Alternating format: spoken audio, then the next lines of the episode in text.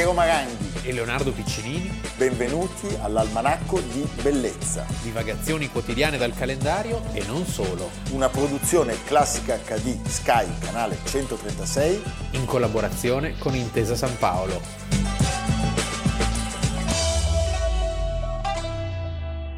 Almanacco di Bellezza, 12 gennaio e il 12 gennaio del 1943 i sovietici scatenano l'offensiva di Ostrogorsk-Rossos, che è la seconda fase della battaglia difensiva del Don. Diciamo, è l'inizio di quella tragedia terribile la grande ritirata di Russia. La, ritirata, la seconda ritirata di la Russia. La seconda, certo. Perché dopo quella napoleonica. Dopo quella però è la del storia 1812, non insegna. La storia non insegna. Eh, perché è esattamente identico come si sviluppa. Il cioè meccanismo questa, uguale. Questa, questo lungo corteo con i, con i, con i partigiani che, che, ai lati certo. eh, fanno degli agguati, cioè lo stesso meccanismo. È la pagina più drammatica e più nota della nostra storia militare durante la seconda guerra mondiale con atti straordinari anche di eroismo. Come di... sempre, poi nei momenti sì. in cui non c'è proprio più nulla da fare. Dove però diciamo le responsabilità di questa catastrofe non sono mai state perseguite neanche a livello di, di, di opinione pubblica, sì, di, di, di, storia. Cioè, ad esempio questo generale Gariboldi, certo. che è un personaggio veramente di una modestia, di, un, un, di una cretineria assoluta, ci sono delle responsabilità forti, cioè nel senso cosa succede?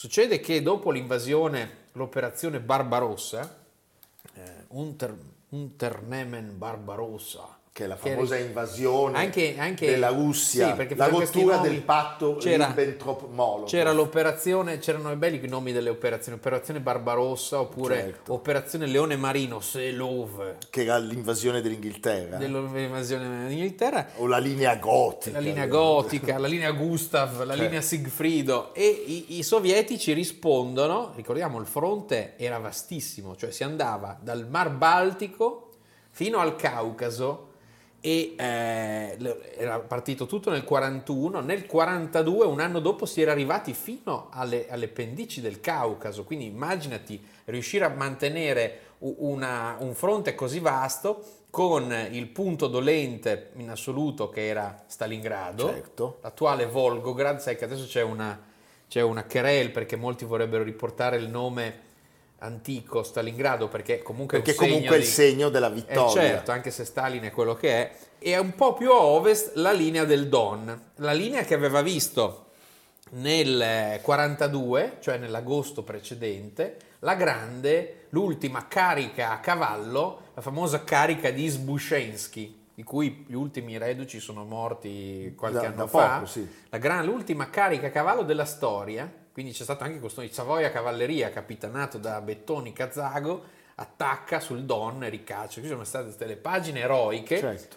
però ecco, il comando era affidato a personaggi molto discutibili, soprattutto perché viene mandato via eh, quello che era il comandante più capace, cioè eh, Giovanni Messe. Il Giovanni Messe, certo. Perché era in contrasto sia con i tedeschi che con. Che, che con Gariboldi. E Gariboldi invece esegue in modo pedissequo quello che gli dicono i tedeschi. Quindi quando arriva l'attacco, i tedeschi dicono voi rimanete lì a coprirci.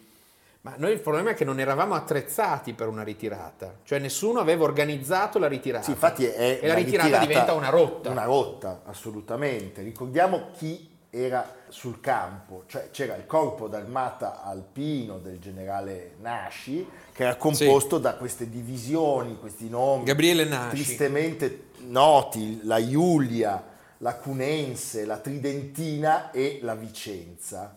E tutto precipita tra il 16 e il 17 gennaio, il nome era l'Armir, cioè Armata Italiana in Russia, che poi è un nome che è stato... L'ottava armata. L'ottava armata è stato reso famoso anche dalle testimonianze dei Sì. presenti, perché pensiamo a Rigoni Stern, Rigoni Stern, Nuto Revelli. Nuto Revelli, Hanno... Giulio Bedeschi. Certo. Tra- poi ricordiamo, tra questi era già andato via al momento della, della ritirata, ma era partito anche ultra sessantenne Filippo Tommaso Marinetti. È una, diciamo, il solito meccanismo che, si è presentato anche in Napoleone, cioè dell'attacco congiunto tra clima il generale inverno, inverno, e l'attacco dei sovietici che capiscono che è il loro momento. E quindi ci sono anche qui questi nomi, l'operazione Orso Polare, Sì. oppure in Lituania Magia d'inverno. E sono Poi vari come la attacchi. percezione diversa dall'altra Sì. parte. E poi la sesta armata di von Paulus che verrà circondata e sarà il caso emblematico. Von Paulus che non obbedisce A agli Hitler. ordini di Hitler e di resistere fino all'ultimo uomo, ma si arrende, Si arrende. anche perché la- la- la- era impossibile resistere. Tu pensa che c'era un dettaglio, che questi soldati ormai erano stremati, non avevano più niente da mangiare, sono colpiti dalla dissenteria e non riescono a marciare. C'è questo racconto dei soldati tedeschi che non riescono a stare in piedi. Pazzesco. Cioè sono, No, poi sono- per darvi un'idea, cioè gli ultimi carri armati che arrivano di, di- di marca sovietica eh, sono eh, ass- ass- assolutamente evoluti. famosi T-34. I, te- i T-34, non- non- le, le nostre eh, mine anticaro, i nostri colpi non possono fare nulla. E ancora, pensate di che cosa stiamo parlando. Un fucile sovietico nel 1943 sparava 100 colpi al minuto, quello italiano 8. Tu immaginati di che cosa stiamo parlando. perché l'Unione Sovietica aveva avuto una grande capacità eh, ai limiti della... Beh, immaginati a che prezzo. Eh, sì, eh, immaginate che prezzo, di spostare tutta la produzione industriale nell'est però puntare moltissimo in termini di investimenti proprio sulle nuove armi. certo. E in questo già, ehm, diciamo, ponendo le premesse di una, di una guerra, di una competizione con gli Stati con gli Uniti. Stati Uniti. E nelle pagine di Ciano, nel diario famoso, nemmeno se ne parla. Gli ultimi accenni risalgono al primo dicembre e si parla di rose previsioni fatte da Göring. No.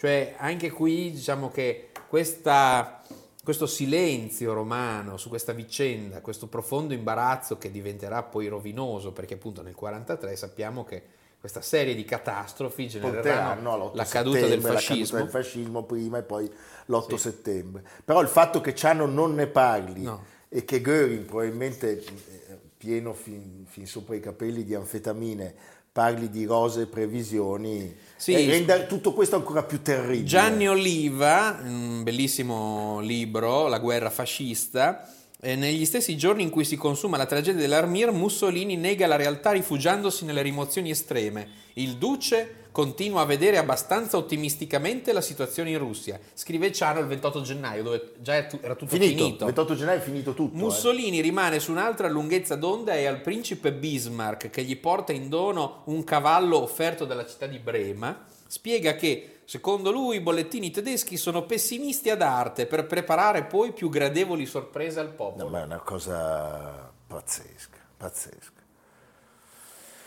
Ah, allora, Questa gente che è stata mandata a No, no. morire, il bilancio, il bilancio, sarebbe stato... adesso veniamo al Eh, bilancio, certo. c'è un breve contributo. Fianco a fianco coi valorosi camerati germanici, i nostri soldati e le camicie nere dell'Armir si battono eroicamente nelle steppe ghiacciate del fronte meridionale. Nostri guastatori si recano a snidare nella boscaglia e nei casolari dei gruppi d'assalto bolscevichi.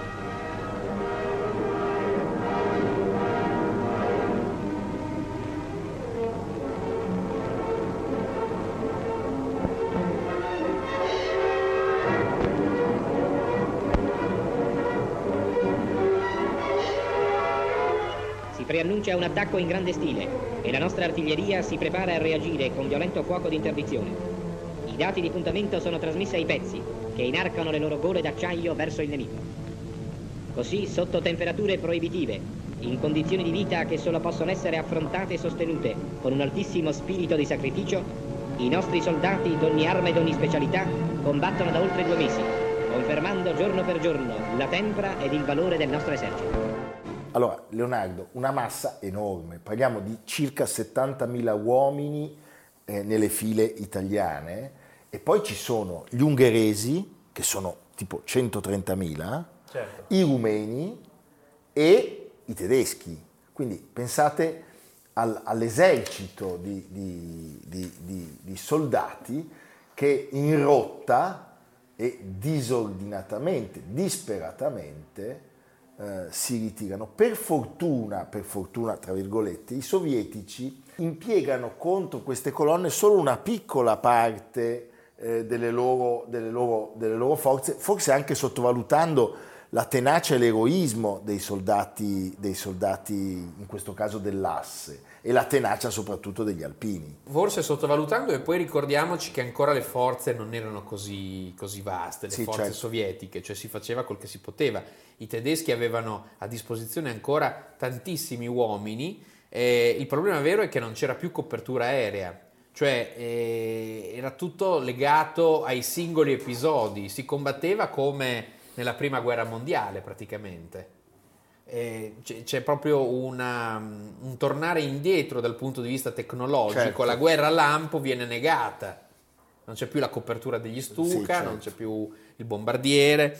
Eh, sempre scrive Gianni Oliva, la responsabilità maggiore della disfatta è certamente del ritardo con cui i tedeschi autorizzano il ripiegamento, che peraltro rientra nella loro pratica di sacrificare le truppe, proprie o alleate, in una difesa a oltranza delle posizioni, ma non meno grave è il comportamento dei comandi italiani, e qui cita un grandissimo Giorgio Rochat, grande storico, la ritirata era probabile a fine dicembre, sicura in gennaio, ma nulla fu fatto dai generali Gariboldi e Nasci per organizzarla, salvo la patetica raccomandazione alle truppe di improvvisare degli slittini per il traino dei materiali. Nessun provvedimento per dotare le truppe dei necessari mezzi di trasporto, gli autocarri e i muli che svernavano nelle retrovie, per distribuire i capi di vestiario pesante, i viveri e i generi di conforto accumulati nei magazzini, per predisporre un piano di ripiegamento con comandi di tappa, antenne radio, centri per la distribuzione dei viveri dei tanti magazzini, neppure lo sgombero della neve dalle strade. No, Quindi si assiste Siamo- proprio alla Beh, catastrofe. c'è un episodio che è- adesso può rappres- rappresentare Sì, eh, il fuoco amico. Il fuoco amico, perché nelle fasi più concitate di questa ritirata il generale Karl Abel, che era il nuovo comandante del 24 Panzerkorps, viene colpito da una granata lanciata dagli italiani che nel caos credono di intravedere un mezzo sovietico. Sì, anche perché dobbiamo pensare a qual era la Tu condizione ma climatica. la cosa- Meno 35 o meno 40 di media, con venti fortissimi, quindi la neve, la- cioè ti poteva quasi dare delle visioni, Sì, sì, certo. dei, dei- dei miraggi, probabilmente, questa- probabilmente te- ti dava delle visioni. senza mangiare, eh, con vestiario assolutamente non all'altezza del- del- della situazione. Beh, allora, le perdite finali del corpo d'armata alpino eh, sono delle perdite altissime perché su circa 63.000 uomini sono eh, 51.000 i morti, feriti o dispersi. Certo. Io anche in ambienti familiari ho memoria di una persona che ha perso il marito Certo. in Russia sono- in questa ritirata e non ne ha mai più avuto notizia. Non, non- Tre non si sapeva. Tre generali catturati che Tre verranno rilasciati dai sovietici solo nel 1950, Cioè, quindi, quindi eh, sette anni- sette anni dopo. I famosi, i famosi ritorni dal- dalla- dall'Unione Sovietica. Certo, che sono Battisti, Ricagno Sì. e eh, Pascolini. Pascolini, Pascolini, con quel nome Etelvoldo. Si distingue in questa tragedia il comportamento della, della divisione tridentina, comandata da Reggiano Luigi Reverberi, un grandissimo, Grandissimo un grandissimo generale, che proprio a Nikolaevka riesce a liberarsi Sì. dallo scontro, la sacca no? e, e- e dall'accerchiamento. Quindi ci sono stati, che cosa sia la, ritirata nella steppa ucraina è testimoniata dai reduci intervistati da Nuto Revelli. Nella neve tanti morti dei nostri, uno spettacolo da far spavento, si cammina sul sangue sui morti. Siamo in tanti, in gruppo come pecore sfiniti senza mangiare. Mamma mia. Senti, è- di fatto è la fine del fronte orientale per noi, questo, questo episodio. Ecco, abbiamo citato Bedeschi, Rigoni Stern, Revelli, Filippo Tommaso Marinetti. Ci congediamo da questa immane tragedia che è una colpa seconda solo alle leggi razziali tra le infinite colpe di quegli anni terribili Pensa solo che vanno questo- ascritte al regime di Mussolini. Certo, pensa solo a questo dettaglio che racconta John Gooch. Al limite delle forze, gli uomini gettavano via le armi, davano fondo alle riserve di cognac tedesche e bevevano l'anticoagulante degli autocarri russi nella convinzione che fosse alcol.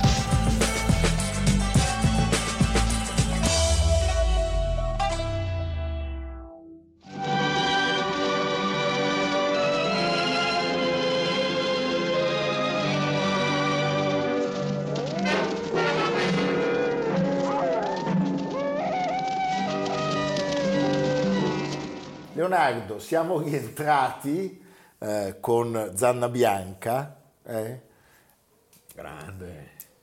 Eh, Beh, bam- ogni bambino. Tutti. Eh, Zanna Bianca. Anna Bianca. Eh, va bene, eh, perché? Perché oggi raccontiamo questa avventura che non è inferiore a quelle che ha scritto, cioè la- l'esistenza di Jack London. Diciamo uno che non ha buttato via il proprio tempo, però ha buttato via la propria vita. Questa apparente contraddizione. Lui nasce nel 1876 in California, a San Francisco, E muore nel 16. e muore nel 40 16, anni. 40 anni, secchi, bam, il 12 di gennaio oggi, quindi oggi è il suo compleanno, John Griffith Chaney London, in arte Jack London. Quel London in realtà non è il suo cognome, perché lui era figlio di un astrologo ambulante irlandese che appunto si chiamava Chaney, eh, William Henry Chaney, ma Flora eh, Wellman si era separata da questo marito, il padre di Jack, e si era risposata con un signore, un contadino vedovo, Sì. che si chiamava John London e che aveva altri due figli. E quindi questo padre adottivo è quello che poi gli dà il nome d'arte, che suona benissimo, perché Jack London... Cioè, sono quei Sembra personaggi. un whisky. No, ma certo, ma sono, è, come, Jack è come Daniel, quando, è come quando tu pensi, non so, a Graham Greene, il terzo uomo, che confondi la vita dell'autore Vabbè, con cioè, quella dei suoi, dei suoi testi. Jack non London- capisci. Jack non- London non si è potrebbe. fatto mancare Non si è nulla. fatto mancare. Cioè, tutto quello che lui ha raccontato un po' l'ha anche vissuto. E devo dire che in questo è molto singolare rispetto a tanta altra letteratura. Sì, Cioè, perché non è quelli che- certo. autobiografica. Autobiografica. Perché lui chiaramente il materiale non gli mancava. Non gli mancava. Quando pensa solo eh, John Barleycorn, che è tutto sull'alcolismo, Sì, l'amicizia, sì, cioè lo senti che deve averle vissute queste cose per raccontarle così A bene. noi piace sempre sottolineare quando ci sono quegli artisti nel campo della pittura, della musica, eh, della letteratura che immaginano mondi lontani che non hanno mai visto meglio di chi li ha vissuti. Questo è il caso Salgari. contrario. Eh, Salgari, Simenon, Sì. Paolo Conte o i pittori. In questo caso invece è tutto vero. È tutto vero. Lui finisce la scuola elementare nel 1889 e incomincia a fare mille lavori eh, con la frequentazione di compagnie assai poco raccomandabili. cioè Ladri, di contrabbandieri, contrabbandieri, come cantava Lucio Dalla. eh, centri di rieducazione per diversi mesi. Poi aderisce, c'è anche una partecipazione, diciamo, politica al socialismo. Sì, non aveva le idee molto No. chiare da questo punto di vista, si andava dai grandi modelli dell'epoca, cioè il suo pantheon era Nietzsche e eh, Carlo Marx. e Carlo Marx, però passando anche per altri personaggi interessanti, Sì. adesso poi lo diremo. Lui partecipa a una manifestazione a Washington per chiedere al presidente il finanziamento di programmi di lavori pubblici contro la povertà e la mancanza di lavoro. Poi si vorrebbe iscrivere alla, alla- alla Berkeley, Berkeley. University, ma decide di, di- di concludere gli studi secondari finanziandosi, facendo lavoretti di pulizia, scrive sul giornale della scuola alcuni racconti che sono profondamente ispirati a Kipling e a Stevenson, Sì, l'avventura. l'avventura. L'avventura è, l'avventura è la sua vita, perché lui poi diventa un cercatore d'oro anche. Lui va nel Klondike. Dov'è il Klondike? Cioè il Klondike che noi in citiamo- Canada. in Canada affluente dello Eh, Yukon. Yu- Yukon. Lo Yukon. che, che viene spesso citato, beh, noi lo conosciamo dalla nostra infanzia, Paperino. Paperino, Paperon Sì. del Paperoni nel Klondike. Perché alla fine dell'Ottocento viene scoperta questa vena aurifera pazzesca, che poi si è esaurita. Sì. Adesso se andate nel Klondike, No, non c'è più niente. più Meglio niente. andare sul Ticino. Forse Eh, sì, Sul chissà. Ticino qualche granello Eh, sì. d'oro. Tra l'altro gli va stortissima perché lui torna Se con, sto calendo, no, arriva con un sacchettino perché vende per pochi dollari d'oro, non, non gira bene. Beh, abbiamo un contributo. Contributo di Martin Eden, grande opera, con Luca Marinelli, molto intenso, che ha vinto la Coppa Volpi a Venezia due anni fa. Buonasera. Mi chiamo Martin Eden e ho accettato di prendere la parola per fare a tutti voi una domanda. Perché avete scacciato quegli uomini prima? Perché sono dei servi! Dei servi, giusto. Però io qua dentro vedo soltanto degli schiavi. Ma schiavo a chi? Ma come ti permetti? Ma schiavo sarai tu! L'uomo ha sempre un padrone, sempre un padrone, questo padrone è la natura o è un altro uomo. Per questo ho detto che qua dentro vedo soltanto degli schiavi. Schiavi da centinaia, migliaia di anni, figli di schiavi, nipoti di schiavi, progenie di schiavi che non hanno mai lavorato senza un padrone. Potete negarlo questo? Diciamo, entriamo nella fase più avventurosa. Sì. Cioè, smessi i panni, come dire, dell'attivista politico, lui nel 1897, all'età di 21 anni, lascia l'università e salpa con il marito di sua sorella, Il cognato. il capitano Shepard, Il cognato Shepard. e va appunto nel Klondike, eh, dove a Dawson City incappa in avventure e disavventure di ogni genere. Quasi sempre purtroppo sono disavventure e Eh, sono disavventure proprio- tragiche e, e- e- e crudeli che Non erano luoghi No, facili. eh. raccomandabili. Tant'è che nel 1898, come abbiamo detto, rientra a San Francisco, non ha che un sacchettino d'oro che gli frutta veramente pochi dollari. E decide di buttarsi alla scrittura. E pensa che in 15 anni scriverà 50 libri. 50 libri. Cioè una roba... Sul primo lo fregano, Sì. perché il richiamo della foresta, Sì. che vende solo in lingua inglese Call of the Wild. 6, milioni e mezzo di copie. Sì, pazzesco. A lui non arriva un soldo. No, Cioè, ti- ha firmato che- un contratto di quelli capestro. Esce nel 1903. Quindi però serve comunque questa batosta per capire che quel lavoro lì può essere il suo lavoro, l'attività letteraria.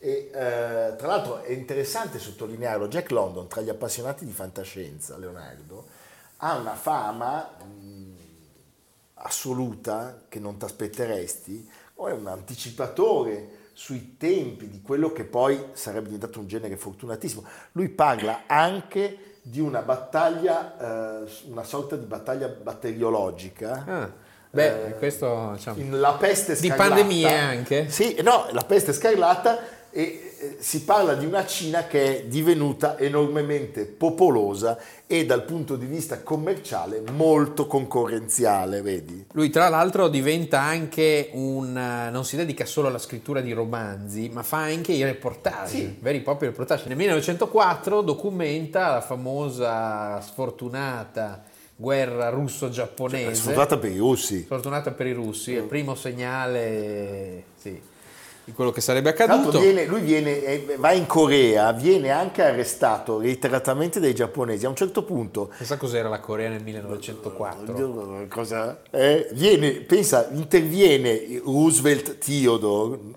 cioè lo, lo zio della moglie di Franklin Delano, Però presidente. i giornali pagavano meglio. Beh, ma molto meglio, Sì. perché la gente leggeva di più. Come- ti ricordi il caso Mr. I Living? suppose. I suppose Mr. Living, cioè lì erano... E Roosevelt riesce a farlo liberare, quindi lui con questi denari cosa fa? Si compra il ranch. Roosevelt, eh, Roosevelt Theodore. Theodore. Eh, ne- ne- nel 1905 si acquista il ranch in California, anche qui un disastro colossale. Cioè lui ormai distrutto da un alcolismo che potrebbe essere raccontato forse solo nel quadro Livrogne di Gustave Courbet, avendo costruito tutta quest'area, la vede andare in fumo con un incendio.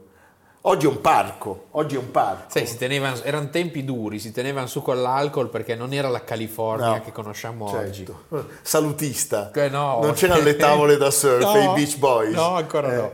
E lui eh, oggi, questo ranch che, che appunto lui fa e, e- e disfa, eh, è un monumento storico nazionale protetto in questo Jack London State Historic Park, Sì. che appunto a lui è intestato. E poi è stupendo quello che fa nel 1906, la costruzione. la barca. Si fa la barchetta, Snark, la barchetta, la snark. la snark, con l'idea di effettuare il giro del mondo che non farà mai, però fa dei viaggi, fa dei viaggi eh, Nei a- famosi mari del sud. i mari del sud, in Australia, e dà alle stampe il tallone di ferro. È un romanzo fantapolitico che immagina la presa di potere negli Stati Uniti di un gruppo di oligarchi, cosa che per fortuna non avverrà, forse anche perché il papà Kennedy sì. non ha preso il potere, ma certamente vede, come dire, è anticipatore di ciò che succederà in Italia, ahimè, in, in Germania e in tanti altri paesi europei. Si dedica anche a reportage di, di tipo così di denuncia sociale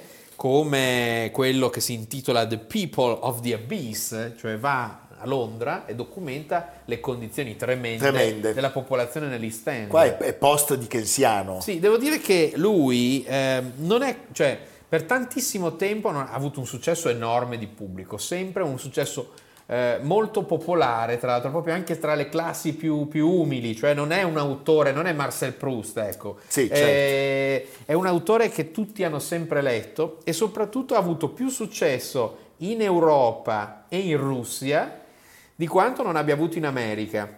La critica l'ha mh, riconosciuto solo negli ultimi decenni, soprattutto una critica militante, una critica impegnata, perché in lui c'è sempre un racconto, un racconto Beh, in prima persona delle- sì. delle- delle- dei fatti, cioè dalla parte dei deboli, non è un racconto...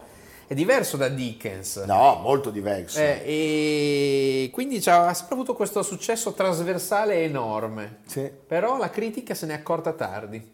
Ecco, la critica si è accorta tardi e si è accorta certamente di Martin Eden, che abbiamo appunto eh, visto nel contributo prima con il bravissimo Marinelli. Che è una sorta di biografia. Eh, sì, è un'autobiografia 1909. eh, ed è un successo subito per, per il pubblico. Come ha detto Leonardo, 50 volumi in un quarto d'ora, cioè 15 anni.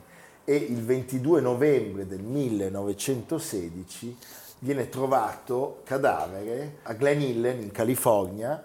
Eh, allora, Non si capisce se sia overdose, suicidio, suicidio per overdose. antidolorifici, Sì, suicidio. diciamo che era messo male. eh. Eh, a 40 anni, eh, allora, eppur essendo, voi lo, lo vedete dalle immagini, un uomo robusto, nell'arco della sua travagliata esistenza, le ha prese tutte, perché lui viene colpito dallo scorbuto eh, nel Klondike, dalle infezioni tropicali quando fa un viaggio con lo Snark, la- il suo yacht, aveva un- un'insufficienza renale Sì. pesantissima e malgrado tutti questi acciacchi, diciamo che i 40 anni che ha vissuto sono pochi, ma sono stati vissuti tutti in maniera molto intensa. Ecco, abbiamo parlato prima della ballata alcolica Barleycorn. Bellissimo. E il nome del protagonista è un nome che eh, deriva da una famosa ballata. Allora, ce n'è una, una- una versione recente dei Traffic con cui vogliamo chiudere questo, questo racconto di, di Jack London, un nome fortunatissimo eh, in cui potersi ancora oggi immergersi con infinito slancio, lo slancio Lo slancio di Jack London. di Jack London. Zanna bianca. Poi c'è anche lo slancio nell'assumere gli alcolici alla Jack London. Tu adesso ricomincerai a leggere Zanna bianca, no? Zanna bianca. Zanna bianca. A me vengono in mente i Gavazzeni, c'era un aneddoto che loro andavano da- apposta da una signora che parlava in dialetto bergamasco, dice cosa ha visto al cinema? Lei, Zanna bianca, Zanna bianca. Prego la regia.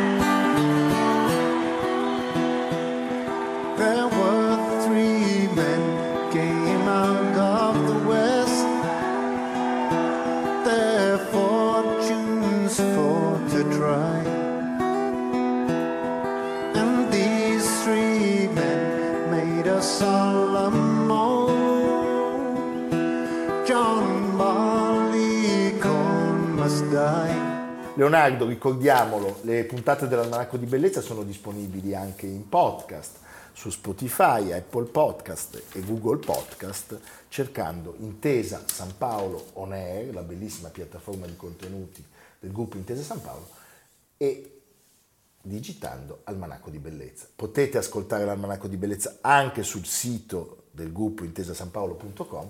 Non ci sono scuse. Non ci sono scuse. Potete andare Potete in libreria. barra, dovete, barra è suggerito, È suggerito, barra... vi preghiamo, vi preghiamo. barra. Adesso incomincia, scende la lacrimuccia anche, la lacrimuccia, Non Graham Greene, ma o anche Graham anche Greene, Graham anche Greene, Graham Greene, anche Carlo Fontana alla mia biennale, Anche anche, Giova- Giovanotti, anche anche, Giuseppe il ritratto di Giuseppe di Busseto. anche il Tannhäuser, anche il Fidelio, però Sì, questo è un volume Sì. che non può mancare, Sì. non può mancare. Poi è fresco di, di- stampa. Assolutamente. Si può annusare Eh, la sì, carta. la carta. Poi si fa bella figura, devi andare a cena. Devi Cioè, andare a cosa è cena e guardi oggi cosa è successo, Oggi? racconti, figuroni pazzeschi. Figuroni, sì. Se invitate anche noi alle cene magari mangiamo qualcosa, per cui non sarebbe male. Va bene, Leonardo, dove andiamo Allora, io- oggi 12 gennaio? Io devo ringraziare la mamma di qui, del, suo, del, del qui presente, Piero, perché mi ha regalato questo libro bellissimo, il catalogo di una mostra che c'è il Castello Sforzesco, sculture lignee a confronto dalle città ducali di Vigevano e Milano, Beh. editore Marsilio. È una mostra molto interessante, purtroppo chiude il 16, quindi se volete andarla a vedere avete pochi giorni, se non riuscite comprate il libro. eh, Oppure telefonate a mia madre che me ne regalerà uno. Ah, sì. No, no, questo no. primi- Questo no, possiamo dire ai primi ai primi dieci. 10 fortunati. Cinque, cinque, no, ma- mamma, che ci stai impegniamo. guardando non regalare niente, che già siamo messi malissimo. Poi non c'è il numero. Non c'è il numero. No, eh, No, vabbè, ma questo lo trovano, lo trovano. lo trovano. Va bene. Ecco, quindi il Castello Sortesco nella sala della balla, che non è la balla nel No. senso racconti una balla. No, è la balla. Balla perché si giocava la palla. La palla. Ma è un errore di Luca Beltrami, quello che ricostruisce il castello. Pensa che sia lì la sala delle feste. E invece In non realtà era era da un'altra parte, quello era il deposito di granaglie. Ah, vedi? Vedi, quindi insomma. Però c'è questo, c'è, ci sono i meravigliosi arazzi di Bramantino, sempre tessuti a Vigevano per Trivulzio, che era uno un po' ambizioso, e poi c'è la collezione di strumenti musicali. Certo. Bellissimi. Quindi, Evviva il Castello Sforzesco. sì, a domani. A domani. Almanacco di bellezza a cura di Piero Maranghi e Leonardo Piccini. Con Lucia Simioni, Samantha Chiodini, Silvia Corbetta, Jacopo Ghilardotti, Paolo Faroni, Stefano Puppini. Realizzato da Amerigo Daveri, Domenico Catano, Luigi Consolandi, Simone Manganello, Valentino Puppini. Una produzione classica HD, Sky Canale 136, in collaborazione con Intesa San Paolo.